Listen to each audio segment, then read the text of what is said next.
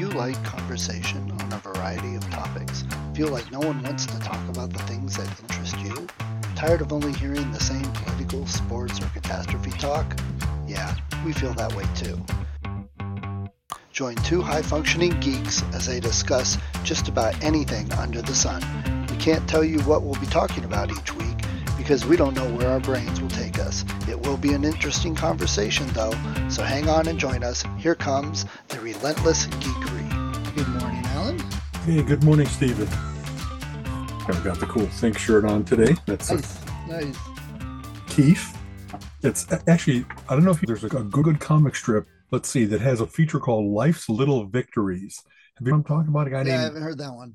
Okay, it's it's still underground. It has a couple books out, but I don't know that it's featured in that many uh, newspapers. Almost all always alternate newspapers, and that we met. Uh, why can't I think of his last name? We were at the eighth, the Alternative Press Expo, I think out in San Francisco, and had a chance to. It was like the booth right next to Bob the Angry Flower.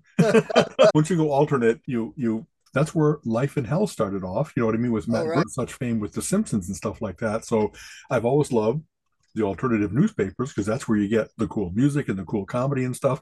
And almost always the comic strips they run are not your conventional peanuts type stuff. They're the they're a little edgier, they're a little odder. The artwork is I don't know, they're just I like having I have a um sense of humor that has multiple facets and it's nice to find something there's one called like red meat where the art can be really off-putting almost like horror characters and yet they say very witty things there's one, and who was it? Maybe David, where it's the same artwork every single strip, and he just comes up with different captions or different dialogue and has been doing it for years. And hmm. it's weird, I'm fuzzing out. I can't tell you, but it's like, what incredible. I admire the creativity and the craft of someone who does always a new strip each time. Far Side and Calvin and Hobbes and all the Right, other right. greats, Dilbert. And yet, whoever can look at that same frame and find a new thing to say about it it's amazing it's anyway so That's- that's where this comes from it's his think strip Got it. Yeah, that's where. you're break- i'm sorry Oh. you were breaking up a little Oh, sorry. Why am I breaking? Urgh! that this whole transmission thing is driving me crazy. With uh, I don't know. especially because i'm sorry because you say that you do others and it never seems to happen and i thought i had a pretty good web connection and yet there's something about our stuff that is like magically wrong i don't That's get so it but weird. yeah. But I love some of the alternatives. Girl Genius started off as a web strip and has branched out and has trade paperbacks, and you can buy actual books and stuff. Uh, exactly. That's I've known Phil and Kaja Foglio for a long, not known. I guess I've met him at cons and stuff like that. I'm not great friends with them, but they've been doing stuff in the Comic Con world and the like Renaissance Fair Filk world. They have all kinds of influences where I really have liked their work for a long time, and then it's very satisfying to see someone that you're worried about. Boy, this is really a great strip, but it seems to kind of labor in obscurity, and then it doesn't. It breaks out into the world, and they actually get more acclaim. They're fan favorites. They get books published and stuff like that. And that's always what I hope for you. I hope for other people that are creating beautiful things that they, where the world finally says, yeah, that's really good. I'm sorry that we didn't pay attention to you for the first Right. five years or whatever else. it yeah, it's what Bill has said. It only took him 30 years to be an overnight success. We're not exactly. Speaking of underground and that, I went down to Pittsburgh over the weekend to Okay. the festival of books that they have down there. And it's fantastic little festival that the library puts on. It's really weird because it's on a seminary school grounds. It was, I was waiting. I saw somebody walking around in robes, looked like a monk that I think actually lived and worked there, but he had bought some books. He's carrying a bag. It was pretty cool. And I, I said, Is there an ATM anywhere around here? Because I wanted to get cash out for some of the stuff I got. Right. And they said, I think down there. And I'm like, What? Monks don't have an ATM? They're like, No, they, uh, but uh, Their material needs are few. and so- exactly yeah but it was a nice event they had some local bookstores they had the library they had sections for adults and kids and they had speakers and they had readers and some very interesting people like this one gal was set up she had a nice backdrop and she was sitting there with her feet up and a typewriter on her lap and i'm like so what is this and she's tell me your name and a few little things i will type you up a poem And I'm like, that's pretty freaking cool. Creativity on yes. the spot. That's very yeah. cool. Yeah, it is. You get musicians that will ramp on some chords and sing something. She was doing it with poetry and a typewriter. So it drew because you're as you're walking around. And I'm like, mm-hmm. I'm wondering if she's going to get enough people to make the and every time I looked over at her, she had somebody standing there with her typing away. So very, that really is. I've always loved going up to a caricaturist or something like that. Yeah. just in real time, they're going to create something that I get to take with me. I, I think that's intoxicatingly cool to be like, this is really me. It's the only one in the world. I got a personalized sketch or poem or whatever else it might be. So I hope that I hope her business was booming. Yeah. So yeah, good. and she was young, so she might have been a college student or something. It, we've talked about the dearth of the beginner jobs. No, no more McDonald's, no more cashier at Walmart. Just all these jobs that are disappearing that are the beginner jobs. Well, this is what I tried to be preaching is she created her own beginner job. Yeah. And there's plenty of opportunity for that. It's just I don't think people think that way a lot. Yeah. Sorry, the whole thing was just cool, but it was outdoor and raining. And I'm like, so that's good. Let's plan a thing with like paper. That. Yeah, that's and, so much not exactly. You got to worry about the angle of the rain yes. coming up and make sure your table is safe. Yes. Oh, but uh, I've never heard of this one before, so I didn't even know to think of going to it. So if it's around this time each year, yeah. I'll look into hey, what's going on in May, and it's I love events like this. I love where it's just that the way you're describing it, I wish I was there with you. It sounds like it's really a good one. Okay. It was fun. Yeah. And of course, I took a picture and Marty replied and said, Hey, you're in Pittsburgh and didn't even let me and Paul know. And I'm like, I really didn't have much time. I had to get back home. Right. I said, But hey, how come the librarian isn't at the festival of books? exactly. I didn't answer I was expecting that. to meet you here. I just slack it off. Exactly. Yeah. okay. But I did run into so just of discovering those things. We look at the yeah. No, please go ahead. It, oh no, no, finish. we have got a lag here, so we may have a little this thing. Go ahead. Okay. One of the things that Colleen and I have done, I'm in town in Cleveland area for 20 plus years now. I love small town festivals. I love just finding out we there used to be a very cool calendar that came out that had collected like every single one. And for the first couple years that it was being produced, it's no longer being produced. We were like, let's go to the potato festival. Let's go to the hot air balloon display. And almost every weekend for the, let's say, May to September, the summer months plus, we could find out how far are we willing to drive to go to the sauerkraut festival? I guess it's three hours.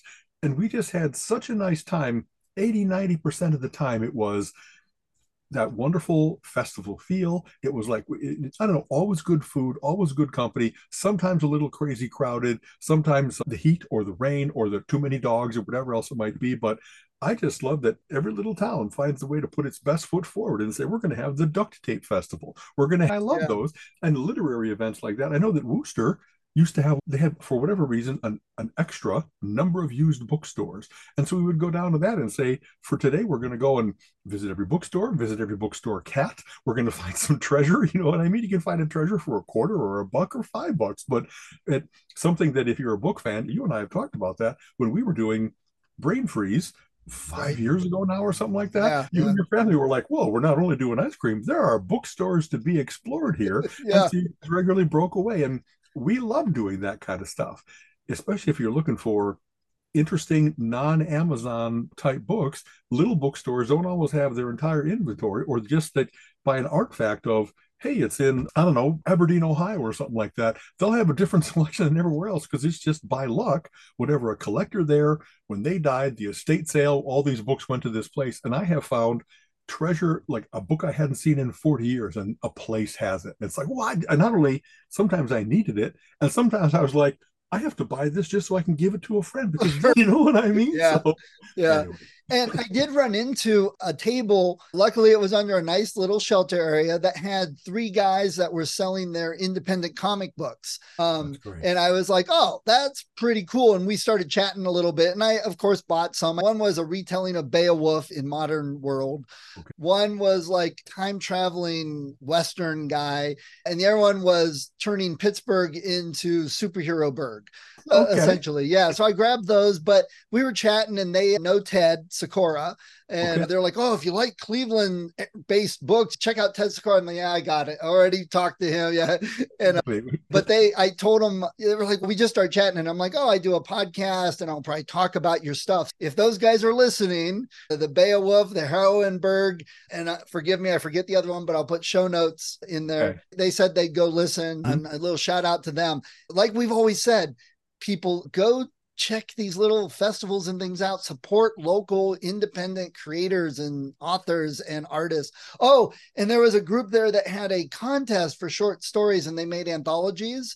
So i'm like okay i love short stories. I love supporting this stuff. So i bought a couple of those and i opened the first book and it says cover cover painting by william keith. Oh hey i know that man too. Honestly i think that there's often that wonderful support network that everybody that's in this place of trying to make a living at it, trying to be discovered, and et cetera, et cetera. They all kind of band together in support of each other because the rest of the world is giving them a little shoulder. You know what yeah. I mean? So it, in fact, we should, we can even start today, but we should do an episode. We, by having been in the, these fields, multiple wonderful literary or geeky fields, we have all kinds of friends that we should say, hey, I have a friend, Kate Hutchinson, who's been doing chapbooks of poetry like for all of her life, just about. And I have bought many of them for Colleen for birthday or Christmas presents. And they're great. You know what I mean? It's one of those I, I undiscovered. I, I, don't know how many copies she sells, but w- whenever I write to her and say, "Hey, what's your latest? Could you please personalize one and send it to Colleen?" They're just it's very cool to be in support of those people and very cool to give Colleen something that the rest of the world doesn't know about. But then if it's really high quality, you want to pick it up and go, everybody, why aren't you reading this? This is so good. So I, as we start to think of, Anne Mosconi has done beautiful puzzle books and a Verdant Earth series that I really liked. And I'll tell you, that's one of those where she actually sent me either sent me or I bought a copy. And then I was bad in that I didn't do a review of it on Amazon or where I should. And one of the things I should do is go through my collection and assist that. It's not only that I enjoyed it, I want to put it out there and say, hey, if you've never heard of this, trust me, I've read a lot and this really stands out. And in fact, uh, shout out to, bear with me, Mike Lucas, I'm feeling really foolish and guilty. I've been Colleen, Colleen is at a conference this week. I've been working on like elf magic. I've been cleaning the house and doing all kinds of stuff, getting old furniture down to the street and actually free cycle worked. And they picked up these end tables nice. that they needed a little bit of repair. So having said that, he sent me a review copy of uh, called Finding Your Funny Muscle. He's a stand-up comedian whose work we had really enjoyed. He lived in Cleveland for a while, and I think he's down in Texas nowadays. But I, I really wanted to get it done by the 15th because that's when his book went on sale. And because I was doing these other things, I didn't get it done in a timely fashion. And now it's on sale, but I really want to post something that says, not only, hey, Mike's my friend, but I read the book and the book is really good. So don't just take it as being blandishment from a friend. It's it the book is about everybody wants to be funnier. Everybody wants to, when you're looking on the dating site, just I want someone that's rich and funny or something like that. And it really walks through here's how to do that. Here's how to think more humorously. Here's how to have that more in your life. Here's how, how to commit to taking that little sideways view of the world, how to just be working your funny muscle. Always be thinking of what's the odd thought I can have here, the play on words, experiment with your friends. You know what I mean? Sometimes you don't start off being funny. It's not like you were born that way. Some people have an interesting view of the world, but then you have to kind of, I don't know, Colleen and I often talk about how you don't so much have a sense of humor as it has you. I think of funny things all the time. And you know what? Funny things aren't always appropriate. Or if you get like half a dozen different ideas for a joke, you don't just spew them out like kind of like Tourette's. You think of what's the best of those? What be crafty? You think of the right words and that kind of stuff. And so developing those skills of how to phrase it brevity is the soul of wit how to experiment with your, your audience and know that telling a crude joke when you're in the seminary is not going to fly as well as if you know so and and how to do it in real time not have that Ghost of the Staircase. I really have to remember the perfect French phrase. It's like Le Fantôme de or something like that, where you think of a really good joke 15 minutes after you've left the party. You really need to be able to do it in real time so that people think you're quick witted. And so I'm gifted a little bit in that way. I'm a relatively funny guy, but I'm also a quick-witted guy. And there's any number of times where not only did people laugh, but they were like, "How did you come up with it so quick?" And I don't know, uh, somehow my brain fires so that I go through, I get a whole bunch of different alternatives. You say the word red, it's that could be communism, or that could be apples, or that could be, and you go through that, and then you pick the one that it like not only is it the funniest, but hopefully this crowd hasn't heard it before. I don't jokes preloaded that I'm looking for an opportunity to use my Brigadoon joke or whatever else it might be. I'm sometimes amazed, like I don't know where that came from, and yet uh, it made me laugh when I when it made me laugh inside when I thought of it, and I figured I'd share it with you. so it's because you're actually an AI. It's Chat Owl. I do have people talk. I don't have multiple voices in my head and, as spooky as that might sound, but I know that I can think of multiple things and be operating on various different things at the same time, kind of like parallel processing instead of serial. And when something comes up that's worthy of notice, then it bubbles up and it comes to the fore. And so it and we've talked about this, whatever that refraction period, I'll use that, even though that's an inappropriate term, but that's part of what's funny about being funny is you think of what's the thing that's everybody knows what it is, but it's inappropriate, but you say it anyway. When we have a thing where I can't quite think of the word or the fact, I don't like try to come up with it. I just keep going with the conversation. And in the meanwhile, my little file clerks in my head are going through things and they're going like, ding, oh, that's an email. And I'm amazed at how often it happens like I said, instead of the 15 minute, oh, now it's too late, oftentimes it'll pop up in 15 or 20 seconds when it is still appropriate to the conversation. And every time that happens, brain, thank you so much for whatever little quirky thing you got going that you can not pay full attention, but be working on something. And right. then it still comes out. And then you have the craft to be able to work it into the conversation. And, and comedians call that a callback, where the act has moved on, but then you make a reference to something that shows people you really were listening to what they were saying. And it's still funny. And it can bring you back to something that wasn't fully discussed or whatever else it might be. So I like all of those things about humor, about how the brain works it's I read a lot about that too. Like how does your brain really work? And a lot of how we've figured out how the brain works is like when people get they have things wrong with them and you're like why is it that the language center now it doesn't work as it used to or that they're they used didn't used to be colorblind they took a blow to the head and how it affected their mighty holographically integrated yeah. brain is they lost their sense of distinguishing between colors it's and then you, there must be a particular place that it most got bonked or right. that the exact between your how is it you got a left and a right brain and there's a corpus callosum in the middle that kind of joins the two and so if your left and your right brain are the the wordy part and the physical part and then if they join together all those things that we know a little bit about where's your language center? Where's your emotion center? What's your reptile brain? That that those kind of things before you can even think of it they say get away from the fire! And the more that we understand that the more that it's fascinating to me how much we don't understand. Oh yeah, that yep. are amazing 17 layer cakes, and who knows what's really going on all the time. I'm saying all this without pre-thinking it. It's just coming out so amazingly fast and cool that I can come up with something that isn't just word salad, isn't just gibberish, even though I don't know before I say it where I'm going to go. And I love that when I speak, it is often like that. I have the loose outline and things come out that are still relatively coherent, relatively interesting. And I love that my brain's got all these things ready to share. You know what I mean? Like when I go to a topic, it's we got a hundred things, and I don't think we can get through a hundred things in an hour. So let's keep trying to go to the top 25 and that kind of thing. Eh, you said uh, you don't have multiple voices in your head. Uh, oh, I'm sorry for that. But right there. And what and then you also said about the reviews and I'll jump in with that because I don't think people understand how important reviews are for authors, especially independent authors. In today's yeah. world, that I would give somebody a book if they said they were going to leave a review. It doesn't even have to be a glowing five star review. A four, I'd even take a three if that's what they really thought. Now, if it's going to be a one or two and I gave you a free book, just keep the book. Don't give me that review. I'm okay with that. Right, exactly. Yeah. yeah. Thanks for that feedback. Yeah. yeah. but the thing is, people don't really, people are afraid to leave a one or two star review for a friend because they're like, oh, it's going to kill it. The idea is to have a thousand reviews, not two or three. And those ones and twos get lost to shuffle. People don't even really usually look at them. They just see, yeah. oh, there's a thousand reviews and it's got a 4.3 average. that sounds good to me. And they've exactly. shown the groundswell of interest and the yeah. overall thing. okay. Yeah. Yeah. yeah.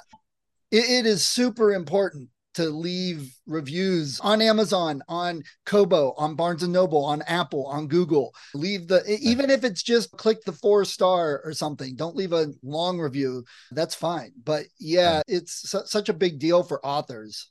Yeah, it's that's worth going into a little bit when I, when the net first started to be useful to people and the first crowd review sites type opened up where Yelp reviews or travel for Travelocity or something like that and unfortunately, the first ones were really authentic. Someone's been there, and then they had to come up with an authentication mechanism because they found out that all kinds of people were saying to their friends, "Hey, why don't you talk about what a wonderful time you had at my restaurant and we're going to get a whole bunch of 4.6 reviews and stuff like that and that's like fakely biased towards what you want is a, an authentic one you want it and people i think sometimes can sniff out when something is just almost AI driven. You know, I had a wonderful time. The place is neat and clean, et cetera, et cetera. They have they looked at the keyword list and they said which ones are they going to include? Helpful staff, that kind of stuff.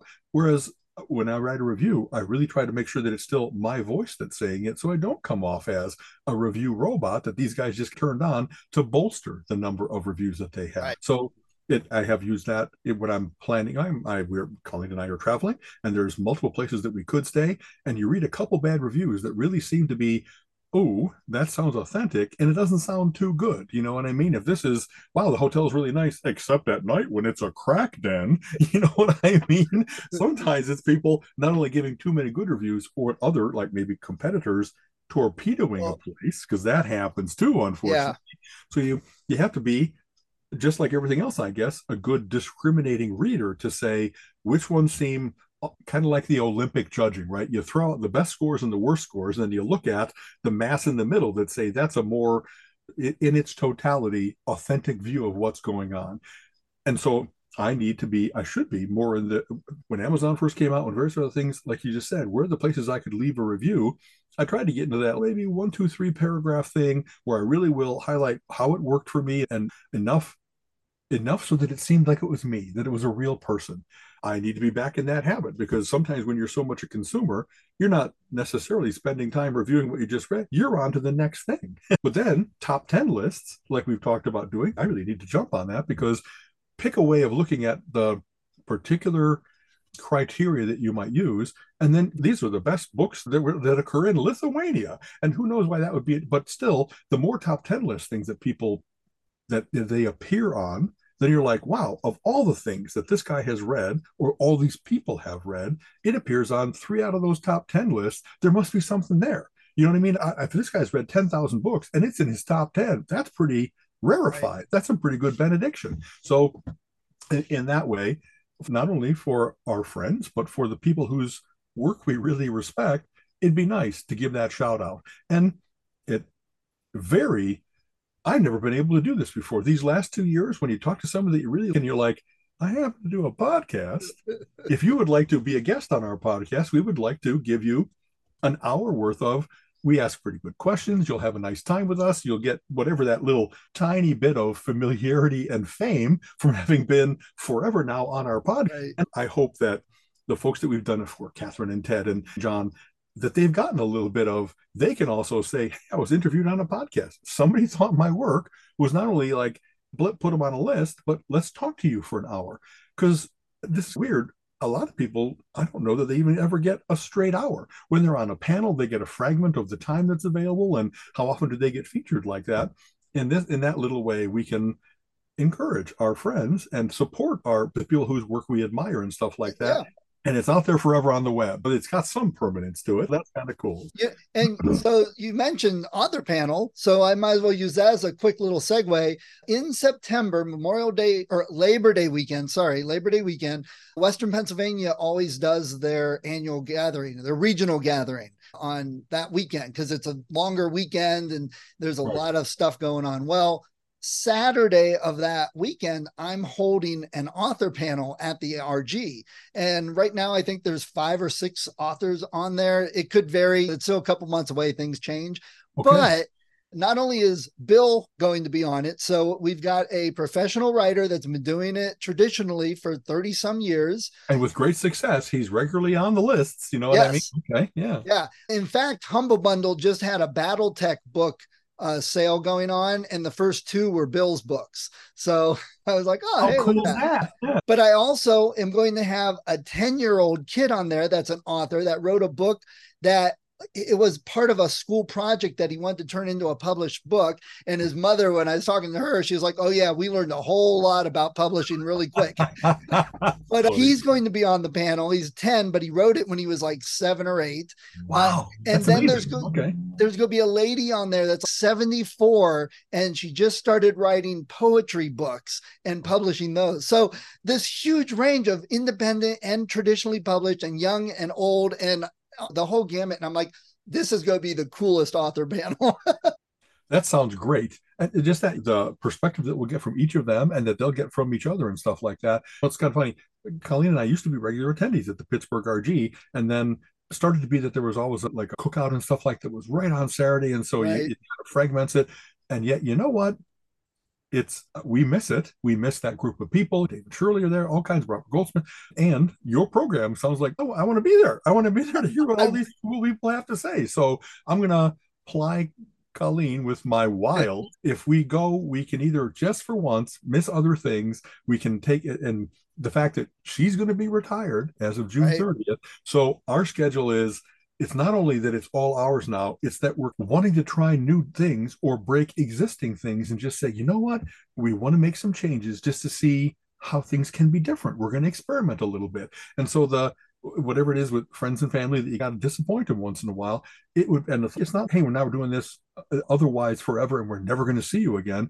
But it just is okay to once in a while say, you know what, we need to take a break. We need to yeah. do something a little bit different. So COVID taught us all that.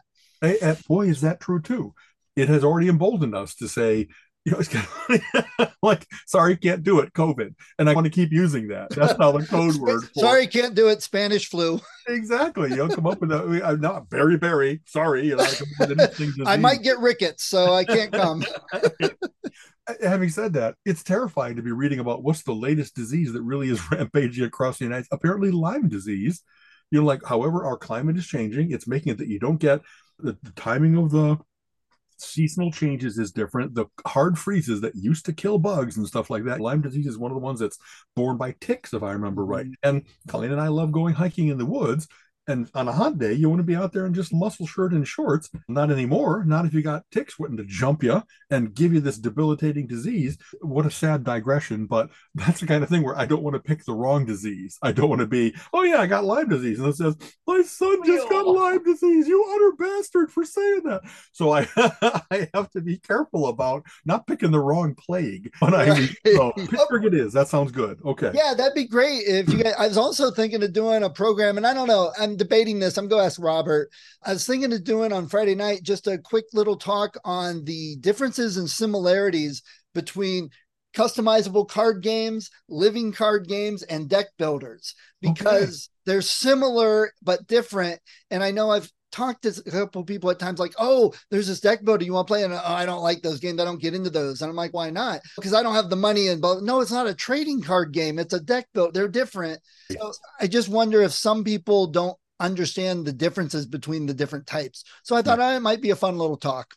That would be, and honestly, a very a good geeky talk in terms of to be able to here's what here's the characteristics of each of these various different things and they're not absolutely distinct there's a lot of venn diagram crossover as to why it's interesting and who can play and what the age range whatever else it might be so i that's another talk i'd love to do in fact i need to talk to robert and say i've been for a while i worked on my drinking from the fire hose talk about right. if you're looking to watch and play and read the best things of all time how do you do that and i'm probably doing it at halloween in chicago but i kind of like to have a few rounds before i do it at the AG is not available this year because they're getting such high quality outside of Mensa speakers that very few yeah. internal speakers got the nod. I did not. So I like to do a talk a couple times and it gets better each time. You get an idea of what what really seems to resonate with the audience, what things you learned in terms of doing further research. Every time I do it, it's a quarter different. And by the time I get to the end, it's really a well honed thing. And so maybe I should throw it out at Pittsburgh and see if they'd like to do it. So anyway, yeah. okay.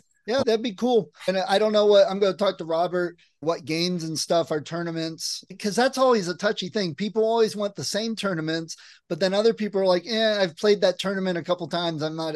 So you get something different. Like I know when Exploding Kittens got big, they started right. having Exploding Kittens tournaments. And I know the kids always love that. That's a good one at uh, PA one. Okay. Uh, we just played know, Zombie Kitten recently with Colleen's sisters, and that's where now you don't just die; they actually come shambling back as zombies, and nice. so it was a fun one of those things where it, once you have a hit, you try to keep doing new variations to sell more sets and stuff right. like that. I just listened to a podcast with the creator and business owner of Exploding Kittens, right. and I did, I knew it, you know it had gone big and exploded mm-hmm. and stuff, and it was an interesting podcast. It was an entrepreneur podcast. I'll try and find which one and put a okay. link. But they did a Kickstarter. That's how it started. That they did the Kickstarter and pushed it out there. They were hoping to get ten thousand dollars and sell a couple copies and move on. Do you know how much they sold? Hundred thousand, ten times as much. Nine million.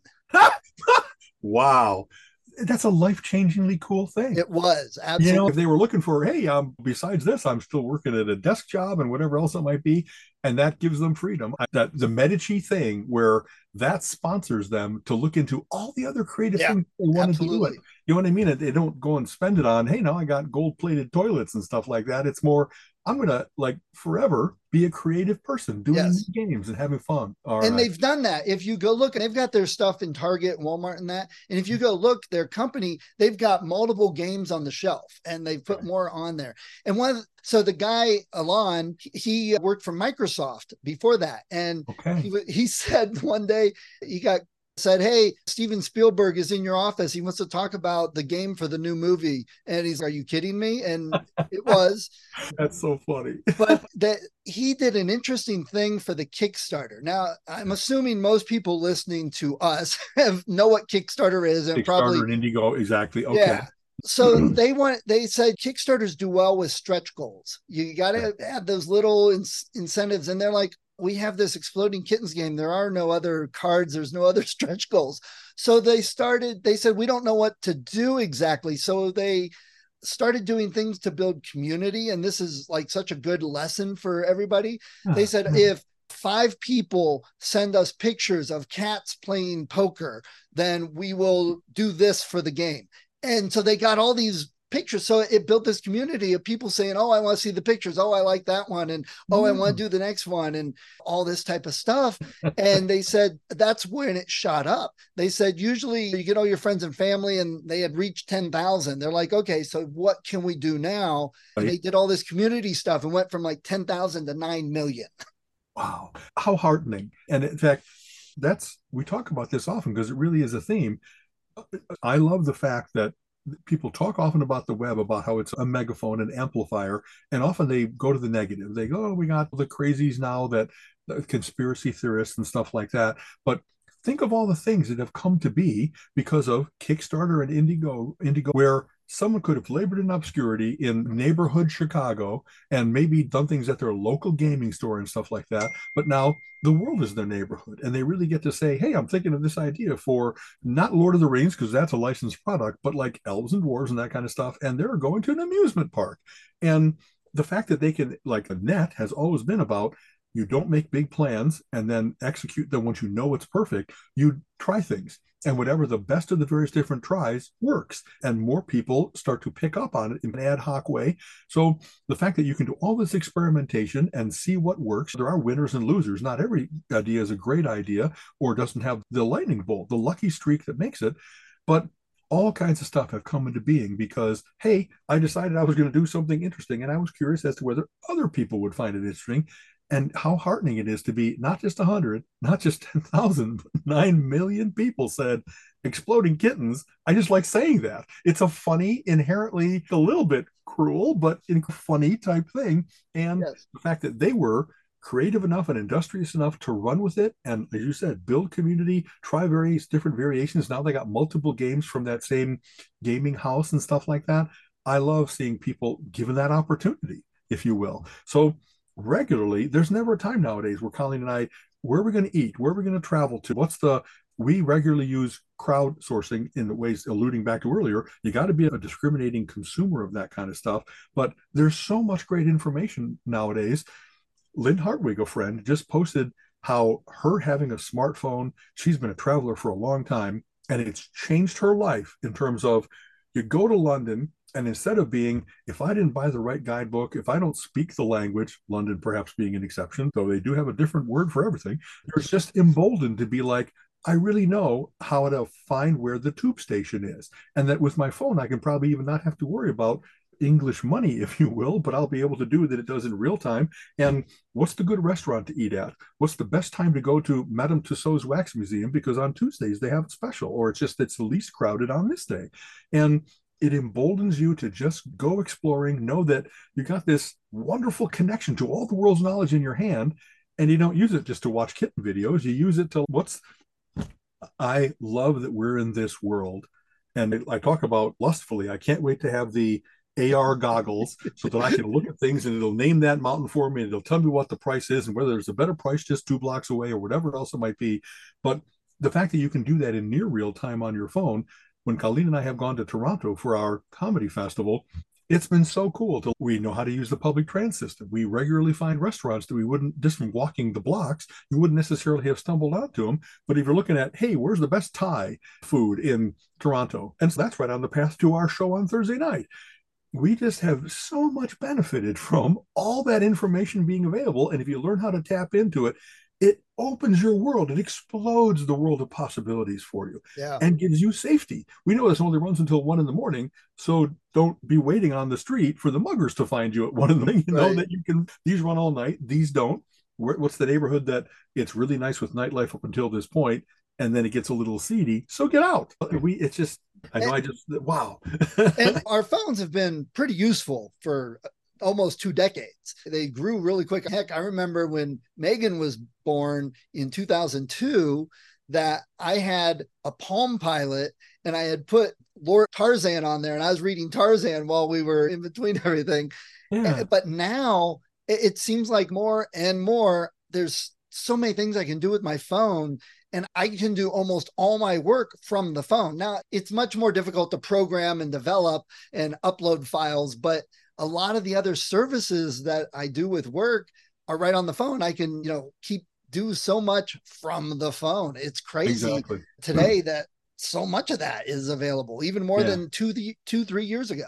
Yeah, I'll tell you. I don't know if you do this. We talk. It's kind of funny. Everything ties together in our podcast. So I don't have multiple guys in my head, but I have multiple threads that I'm continually thinking of partially so that right. I don't miss things. And so, like all the events that I have going on, some things are uh, so infrequent, but I don't want to miss them, that I don't want to give them too much attention, but I don't want to miss them. So you get an app that says, when's the next possibility of the Northern Lights being visible from within reasonable driving distance of Cleveland? I'm willing to drive up into Michigan or into New York or go close to a Great Lake where there's this expanse of blackness at night. It'll give you a better view than if you're drowned by city light. And so you get the cool app, uh, or like when's the next solar eclipse coming? I can tell you exactly the path, and that's why I'm going to be in Norwalk with Nick and Kelly, and all of those interesting things. That calendar that I talked about, which was a physical calendar, I love that I can browse through events on Facebook and go, huh, another arts festival I'm interested within reasonable driving distance. And here's the Potato Festival. And here's the, it's just very cool that it's made that marketplace of ideas where people can put out there hey we're going to be having a duct tape festival and we really don't know how many people are going to come but there's a multiplier that comes with putting it into this event list that millions of people can look at and i regularly have so happily stumbled onto I didn't know that George Thorogood was going to be touring. If not in Cleveland, then close enough. We're getting tickets to go to Pittsburgh, or and actually we're seeing him in Cleveland. But all those kinds right. of things when you when you develop a new interest, like we just saw a bunch of magic shows in Vegas. I know that there's a magic club in Erie, Pennsylvania, and so now I'm on their mailing list, and it's regularly. I don't even know that much about that, that this guy or this gal, but if it's an hour and a half away and I got like a Magic Jones going, maybe I'll make a little weekend out of Erie. I'll drive there, see the show, stay overnight. Next day, go to Presque Isle State Park and take a walk, or I'll go play some mini golf, or I'll have a nice brunch, or whatever else it might be.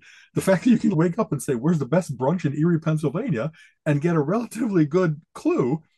that's just magically cool to me. Yeah, you know what I mean? That you have so much information at your fingertips. So And, and, and you mentioned Facebook. Facebook is wonderful for events and finding events and looking things up. And a little tip, and I may have mentioned this before, uh, on my phone, it doesn't work on the desktop that I've seen, but on your phone app, if you look at an event and you click on it, because you get a list of events and you can click interested or going or whatever just from that list. But if you click on the event to open it up as the only event you're looking at, and then you click on whether you're going or interested or something, you can go into settings and it will automatically add it to your Google Calendar. your calendar, exactly. I've done that Oh. multiple times. So it is just now I've got this and I hope that I'll get a prompt from them. It's that I put something in my calendar and sometimes I've had to be, oh, without knowing it, because I've done this browsing through events multiple times.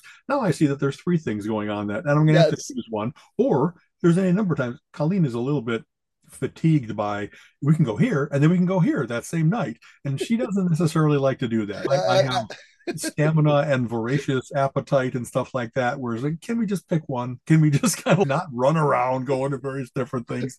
Once in a while she's up for it. A lot of times she's we'll do that next year Well, one of the problems I've found with it though is under my Google account, I've got multiple calendars for different things like Yeah. Colin's work schedule and activities and just different, and I can turn them on and off so I can look and see. The problem is it only adds to the default calendar. You can't choose to add it to other calendars. I'd rather put it on my activity calendar that I can turn off if I just want to see the important stuff. instead of it mixing into other things that Yeah. and I for a while I had that I use iCal as well as Google Calendar and iCal I did the same thing I classified all different kinds of stuff so it was like the kind of event or it was family or friends or whatever else it might be and for whatever reason at one point my default calendar got set to like medical slash dental because I like to keep track of those appointments but then all of a sudden you're finding out oh that strawberry festival is apparently a medical event you know I mean? and I had to go cleaning up a little bit. And then you get good at how do I find those and how do I change them either singly or in bulk, but don't change all of them. And so I got from that little glitch for a while, I got better at how to differentiate between those. And then you find out, oh, I have one museum and one museums. So now I got to join those two together. And a little bit of cleaning that up every year actually makes the overall experience much better. Yeah. My, my same with my email. I have all kinds of folders for all different kinds of things. But then if you hash it too hard, you get wow, I I have so many things now that I don't go into those folders. And then the first time you go to, oh my god, it went on sale and I missed the pre-sale, and now I'm not going to get tickets to George Thorogood. It's I have to get into the right habit, the right combination of I segregated it, but then I have to go look at that segregated folder instead of missing it just coming into my inbox. Eh, And I anyway. I, I have to some sometimes I start rushing. Oh, I got this uh, things to do. So real quick, okay, I want to remember that and I add it to my calendar. And seven months later, it pops up on the calendar. It's checkup site. Check up what site? What checkup am I doing? I'm like, stupid idiot, put a better descriptor in there and puts on Right. what you got to, or it pops up and says tickets for, and then nothing. Uh, it- tickets for what? What tickets? I really do try to always make sure, like you said, I give it the right subject line, the right title. I had a friend, D, who has left us, but every time I got an email from her, it was like, oh, a mystery box. The, the subject line said nothing about interesting, or she had all these like standard things. And I guess that's she was an early purveyor of click through. You can't know what's uh, what it is from the subject line. You had to click in, but it was when you're used to scanning a whole bunch of stuff and seeing what needs to be handled now and maybe later. It was always that little bit of oh D, please. And I mentioned it to her, wasn't I? Just fretted in silence. It was like D, you're especially when we were both working on Cleveland area Mensa stuff. When I would get some things from her that were that orientation or personal or whatever else it might be, you need at least to differentiate between let me know what things are urgent or important or cam related or whatever else, because otherwise I, I blip through when I don't Right. have an idea of whether I should read this or not. And not to be weird, my time is like valuable and sometimes there's not enough of it. So please, for your sake, make a point of standing out because otherwise I really do just pass through all the things that say, take a look. It, it's almost always them spammy, not worth Right. taking a look at, if you know what I'm trying to say. Yep, so yep. anyway. Yeah, so- and- and- well, I love when I get the emails with something to do and it's this big long subject they put every, all the instructions of what they want in the subject. And i've got my things fitting so i'm reading it and it's two words and i'm like what the heck is this? So i have to open it. I have to stretch the whole thing out and i'm like ah yeah, it's just annoying. It's there there used to be etiquette you know how to do good email good messaging that kind of stuff. There's been because there's now such a cross pollination between who's texting and who's emailing and who's Facebook messaging and who's et cetera, et cetera, that people don't look at the media that your medium that they're using and tune it to that. So I regularly get things like, I don't know, I just if you make it hard on me, you might not get me. You might not right. get me to read it. You might not. And so I try to do that. I always try to think of what would be the best things to include for how it's going to appear to them at first. And if they open it, that it really does have all the information neatly lined up, not read a terse, not even a terse, read a flowing paragraph and how to pick out the things that you need from there. So when I was doing calendar editor stuff for Cam, for instance, I really tried to have a standard format that in my mind and from talking to others it really does work. If you do it like you can scan in four lines you know when it is where it is how much it's going to cost all, all that kind right, of stuff. right. you don't want to have to dig for it. And if you hit a standard then stay with it. Don't go experiment like maybe experimenting for the first couple times until you get it. But then not only would I put my own stuff in it, but of course I would put everybody else's stuff in it. And the folks that would say, don't change my copy, it's so please let me give you a little bit of advice. I really want to change your copy because you will stand out as the one that is different than everybody else's and it's going to stand out in a way that it's worse than everybody else right. is not better. You know what I mean? Right. And some people don't want to hear that. And yet there's a combination of information and efficiency of transmission that is the sweet spot you want to hit when you're doing that kind of stuff. Right. You know, and so. you mentioned etiquette. I was noticing this the other day when cell phones were first starting 25 years ago or whatever, it was common that if you were at a checkout line, you would end your conversation. Now people talk on the phone and go through the whole process. Oh, and the kids at the checkout counter allow it because they've grown up doing the same thing. But I remember people would be, like, oh, I got to get off. I'm ringing out here or something. And they don't have that anymore.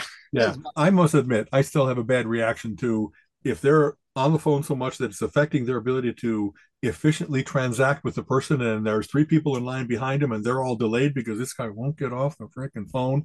We, sometimes people really will say buddy take a minute to put in your order and then go back to your call but don't do it at our expense. And we colleen and i laugh all the time about the iPause that thing of when the light turns green people have to come out of their phone in order to continue driving and so if you're not paying enough attention that you can't even, the four cars behind you are going to have to wait that three seconds it takes you to come out. I really have not been a jerk in the past about honking at people. And yet nowadays, instead of giving it five or 10 seconds, I give it like three to do that helpful tap that's going to wake them up and say, if you're not paying attention, we all are, we'll help you. we'll help you come out of it. You know that, what I mean? I don't blare at them. Right. Is stop, stop doing this at our expense. You know what I mean? I'm not accepting of it in every way. But there, that's so much better than so many people. I've been at a light, literally, the second it turns green, the guy behind me is laying on his horns like, right, and that, and I'm like, oh, right. and I hit the brake. I look at the light. I give it a little ah! gas and pull forward. I'm like, if you're going to be a complete jerk about it, I didn't even have time to bring my foot off the brake when it right. turned green, and you're laying on the horn behind me. Now, if your wife is in labor, I guess I can understand it, but there's nobody else in the car with you. Now you're really go get ticked off as I waste all your time going through this green light. Colleen and, and I. Colin does the same thing when he's checking people out at the store. If they're on the phone and there's other people in the store, he'll set their books aside and says, "We'll ring you up when you're off the phone." When and you're he ready. up the next guy. You know. Okay. Exactly. It. Colleen and I regularly when we're in traffic and you see someone who's cutting people off and stuff like that, we kind of laugh and say, I hope that doctor gets to his open heart surgery appointment in time because exactly. there's no reason he should be doing this other than critical emergency. You know what I mean? And no, some people are just, oh, the combination of being on the phone and not paying enough attention, putting other people in danger. We regularly, man, I that's such a bad combo. I don't really I was driving like we always talk about you can learn about by people gaming about what they're like and stuff like that i think that you can learn so much by watching how people drive as to yeah are they paying enough attention do they have consideration for others are they do they take risks knowledgeably and willingly or are they just a menace yeah. and i think i mentioned there's a weird thing nowadays. I think it's video game related. It used to be that left was fast and right was slow. And if you're in the middle lane, people should go to the left lane to pass you. Yeah. How many times? Half the time at least, I see people pull into the right lane to go past me. And I guess they're going to the exit. And then when they pass the exit, well, now I know you're just a jerk. You know what I mean? So I regularly more hang in the right hand lane because I, if I need to get over, I'm not used to, I'm getting more and more used to checking the right hand lane to see if somebody has crept up into my blind spot because I'm not used to people passing me on the right. They're training me as well as I'm trying to train them. Occasionally, when I see someone come zooming along and there's not an exit because I know the roads that I regularly travel, for a while, I really will pull over to the right lane, not cutting them off, but just say, buddy, please learn to go around me on the left. Maybe it's you don't want to be in the left hand lane because that's where the police will find you. Maybe it's because in in a video game, it doesn't matter what lane you're in, they're all equal, but it does in real life. So uh, it, I'm sure that there's all kinds of maybe generationally saying, you don't know what you're talking about. Everybody drives this way. No, not quite yet. And as long as we're all sharing the road together, please fast left, slow. It's better for everyone Absolutely. in terms of just that little bit of consideration and awareness of there's rules for the road, suggestions for the road, and every time you violate it, you make it harder on everyone. Uh, You yeah. I mean, it's just I love when people are going way too slow uh, and people are coming up like, oh, geez, I almost hit the, or worse, like a truck. You're going around a semi and I'm going a little bit over the speed limit, trying to get around them. That's what you should do. I know that some people like will park next to a semi and just go the same speed and block and it. convoy everybody behind them. Yeah. Exactly. Yeah. But the ones that, again, the ones that annoy me are I'm going over the speed limit. I'm going around this truck, and some guy comes up behind me and starts flashing his lights at me. I'm like, I can't move over. I'm beside a truck, you moron. Oh, I'm sorry. Was I going too fast for you? I'll slow down. And then they're like flashing their lights and honking the horn. I'm like, hey, you know what? If you hadn't been a jerk, I would have been around them already. Come on. Right. It's I'm sure it didn't teach them anything other than to say, oh, everybody else on the roads are horrible drivers. it's a lot of how I think about that. And of course, it, it isn't always this way, but what I maintain is if I go four miles over the speed limit, oh no, I really am breaking the law. But that seems to be enough that the police never pay attention to me. And it's with the flow of traffic and I'm Right. doing the. Flow of traffic. I've read that if you go eight miles over the speed limit, that still is like the policeman's limit where they won't be tempted to pull you over. And so, what you're just saying, if I'm going eight miles over because I'm trying to pass somebody and somebody zooms up behind me, it's now I'm not going to put myself at risk of being the one noticed because maybe the policeman will pull me over instead of you. Right. So I'll keep going 68 instead of 60. And if you're tailgating me, it's like as soon as I pass this truck, you'll have all the open left lane that you need, but I'm not going to go 70 and 72 and 74 just because you're impatient. And I know I shouldn't be in the left lane doing nothing. I don't dawdle along at 60, but 68 is that's how much law I'm willing to break for you. That's how much. sorry Right. that again, sorry, doctor. I hope you get to that special operation in time. Yeah. And that, you know, that's the other thing. If you are in the left hand lane, the passing lane, and the, the speed limit's 70, get out of the left lane if you're only doing 65. That's right, too. Please. That's right. Because I really try to regularly be aware of my circumstances, aware of the road. When it goes from 60 to 65 to 70, I'm bumping my cruise control up appropriately. Oh, I I think that there's a big Venn diagram crossover between those people who are tailgating because you know that they're putting both of you at risk and name the asshole category name the they're also probably the guy who would cut you off in line in real life the guy who has a gun in his car the guy who i'm willing to attribute he- he's probably you know You I'll wouldn't want to play a board game with them. that's yeah exactly. They're not and it's funny r- road is almost by definition like i'll never see you again. Why should i care what you think of me? I'm going to do i have a friend named brad in chicago that regularly talks about i do the speed limit. I won't go over. He must have had i think he said he had bad experiences with just kind of being the one busted out of 10 people that were driving poorly. And nowadays whatever ticket is 75 bucks he just doesn't want to do that anymore. But and maybe that's a little bit slower than the flow of traffic but by having how many people he's had flash the lights, honk the horn, et cetera, et cetera, when he's really the one obeying the law, that's an odd thing. That if is there any situation in life where people are more breaking the law than how they drive, Yeah. and not only breaking true. the law but taking on risk and doing it foolishly. It, we haven't even talked about if I'm going along at 64 and it's raining cats and dogs. I don't want to be the guy that's going to hydroplane into the bridge abutment because you tried to get me out of your way, et cetera, et cetera. Right. It's I, you, you're not aware of our circumstances. You're not aware that it's possibilities of black ice, black They, they think, of oh, hydroplaning. I've got a, I've got an SUV, I've got a pit, I've got a truck, I'm good. And not I guess exactly. physics. And also, Colleen and I regularly go to things and then we drive back late to get home. If it's 11:30 at night and someone is like zooming around, it's like, buddy, where do you have to be? I am willing to step outside myself and attribute to them. What's the emergency here? You need to get your midnight flight at the airport? Nope, no airport around here, et cetera, et cetera. This mm-hmm. isn't an, an anomaly. You do this all the freaking time. I'm pretty sure you're just a jerk. Yep, you know what I mean? And so take your jerkness elsewhere. How about that lane? Go to the other lane. Anyway. Yeah, absolutely. All right, I need to jump off because I got another meeting to jump to. Okay. So Always a pleasure. We got to very little of what was on our list. But Yeah, that's how it goes. I'm glad we got a chance to talk about Pittsburgh. So happy that you had a wonderful time there. And next week, uh, what is we'll talk about crossword puzzles and comic books and all other cool things. As always, and I got to tell you about the book that took me 42 years to read. And the ghost story. Exactly. Yes. Okay. All right, later. Take care, Peter. Uh, sorry. Take care, Stephen. Peter Straub is Peter Ghost Straub. Story. All right. This has been the Relentless Geekery podcast. If you enjoy our conversation, please subscribe on your favorite podcast uh, app and go give us a review, give us some likes. It would help a lot.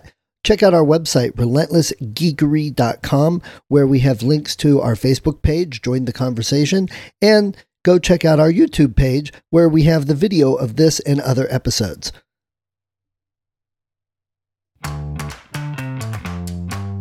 You have been listening to the Relentless Geekery podcast. Come back next week and join Alan and Stephen's conversation on geek topics of the week.